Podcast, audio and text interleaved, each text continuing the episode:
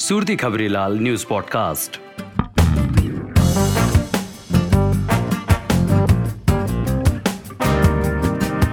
આજે તારીખ અઠ્યાવીસ મે બે હજાર એકવીસ અને શુક્રવાર. આજની મહત્વની અપડેટ્સ. સુરત મહાનગરપાલિકા વડે આજરોજ જાહેર થયેલી માહિતી પ્રમાણે કુલ બસો અઠ્યાવીસ નવા કેસો નોંધાયા હતા. તો બે દર્દીઓના મૃત્યુ નોંધાવા પામ્યા છે.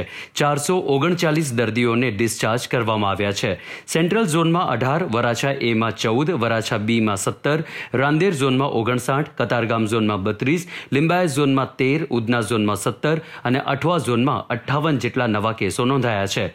સુરત ગ્રામ્યમાં ચોર્યાસી નવા કેસો નોંધાયા છે અને એક પણ દર્દીનું મૃત્યુ થયું નથી, જ્યારે અડસઠ જેટલા દર્દીઓને આજ રોજ રજા આપવામાં આવી છે. સુરત ગ્રામ્યમાં ચોર્યાસી તાલુકામાં ચાર, ઓલપાડ તાલુકામાં વીસ, કામરેજ તાલુકામાં અગિયાર, પલસાણા તાલુકામાં સાત, બારડોલી તાલુકામાં દસ, મહુવા તાલુકામાં પંદર, માંડવી તાલુકામાં છ, માંગરોળ તાલુકામાં અગિયાર અને ઉમરપાડામાં શૂન્ય જેટલા કેસો નોંધાયા છે. ગુજરાતના આરોગ્ય વિભાગે જાહેર કરેલ માહિતી પ્રમાણે આજરોજ રાજ્યમાં બે હજાર પાંચસો એકવીસ જેટલા નવા કેસ નોંધાયા હતા.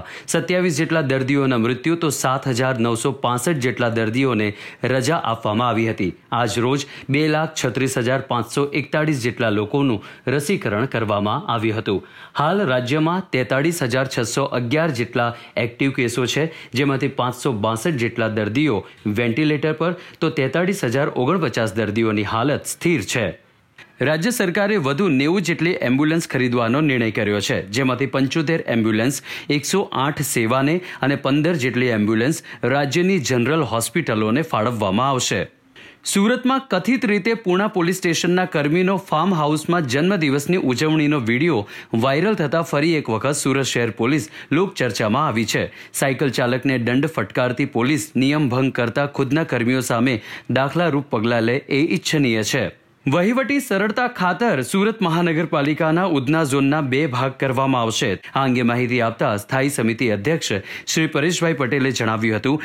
જ્યારે સત્તાવીસ ગામડા અને બે નગરપાલિકા જોડાય, એમાંથી ઉધના વિસ્તારના જે ગામડાઓ અને નગરપાલિકા જોડાય છે, એનો વિસ્તાર ઉધના ઝોનનો પૂરો વિસ્તાર નેવું સ્ક્વેર કિલોમીટરનો થતો હતો. એટલા માટે અમે એવું નક્કી કર્યું કે ઉધના જેમ વરાછામાં આપણે એ અને બી પાર્ટ કરીએ છીએ, એમ ઉધના ઝોનના પણ બે પાર્ટ કરીએ જેથી કરીને સચિન અને ઉબર અને દૂરથી, જે કે વીસથી પચીસ કિલોમીટર દૂરના જે લોકોને ઉધના સુધી આવવું પડતું હતું, એવું એમને આવવું નહીં પડે.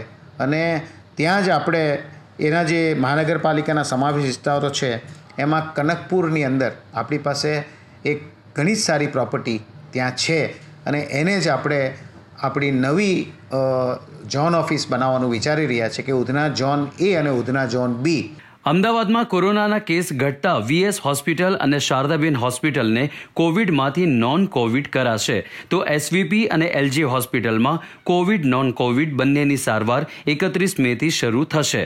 દેશમાં ગતરોજ એક લાખ છ્યાસી હજાર ત્રણસો ચોસઠ નવા કેસ નોંધાયા હતા. ત્રણ હજાર છસો સાહીઠ દર્દીઓના નિધન, જ્યારે બે લાખ ઓગણસાઠ હજાર ચારસો ઓગણસાઠ દર્દીઓ ડિસ્ચાર્જ થઈને ઘરે પરત ફર્યા હતા. સુરતમાં પોલીસ ઇન્સ્પેક્ટર એપી સલૈયાને પોલીસ કમિશનરશ્રીએ સસ્પેન્ડ કર્યા છે. તેમની વિરુદ્ધ ગુનો પણ નોંધવામાં આવશે. પીઆઈના વિદાયના કાર્યક્રમમાં કોરોના સંક્રમણના નિયમોનો ભંગ થતા આ પગલાં લેવાયા છે. વીર નર્મદ દક્ષિણ ગુજરાત યુનિવર્સિટી સાથે સંલગ્ન કોલેજોમાં સ્વનિર્ભર પ્રોગ્રામો માટે ફી રેગ્યુલેટરી કમિટી એફઆરસીની રચના કરવામાં આવશે. સીબીએસઈ અને આઈસીએસસીના ધોરણ બારની બોર્ડની પરીક્ષાઓ રદ કરવા મામલે થયેલી અરજી અંગે સુનાવણી કરતા સુપ્રીમ કોર્ટે એ સુનાવણી હવે સોમવાર સુધી ટાળી છે. રાજકોટના યુવાનોએ પોર્ટેબલ ઓક્સિજન કોન્સન્ટ્રેટર તૈયાર કર્યા છે. પ્રતિ મિનિટ દસ લીટરની ક્ષમતા ધરાવતું plug and play oxygen concentrator એક સાથે બે દર્દીઓને ઓક્સિજન આપી શકશે. રશિયન સ્ટાન્ડર્ડ પ્રમાણેના ટેસ્ટિંગ અને અન્ય જરૂરી મંજૂરી પરવાનગીઓ મેળવ્યા બાદ જ ફાઇનલ પ્રોડક્ટ ટ્રાયલ માટે તબીબોને આપવામાં આવશે, એવો રાજ્ય સરકારે નિર્ણય કર્યો છે. તો આ હતી આજની મહત્વની અપડેટ્સ. વધુ અપડેટ્સ માટે nine four two seven one four zero five eight two પર વોટ્સએપ પર હાઈ લખી સમાચાર અપડેટ્સ મેળવી શકશો. Surti Khabrilal news podcast.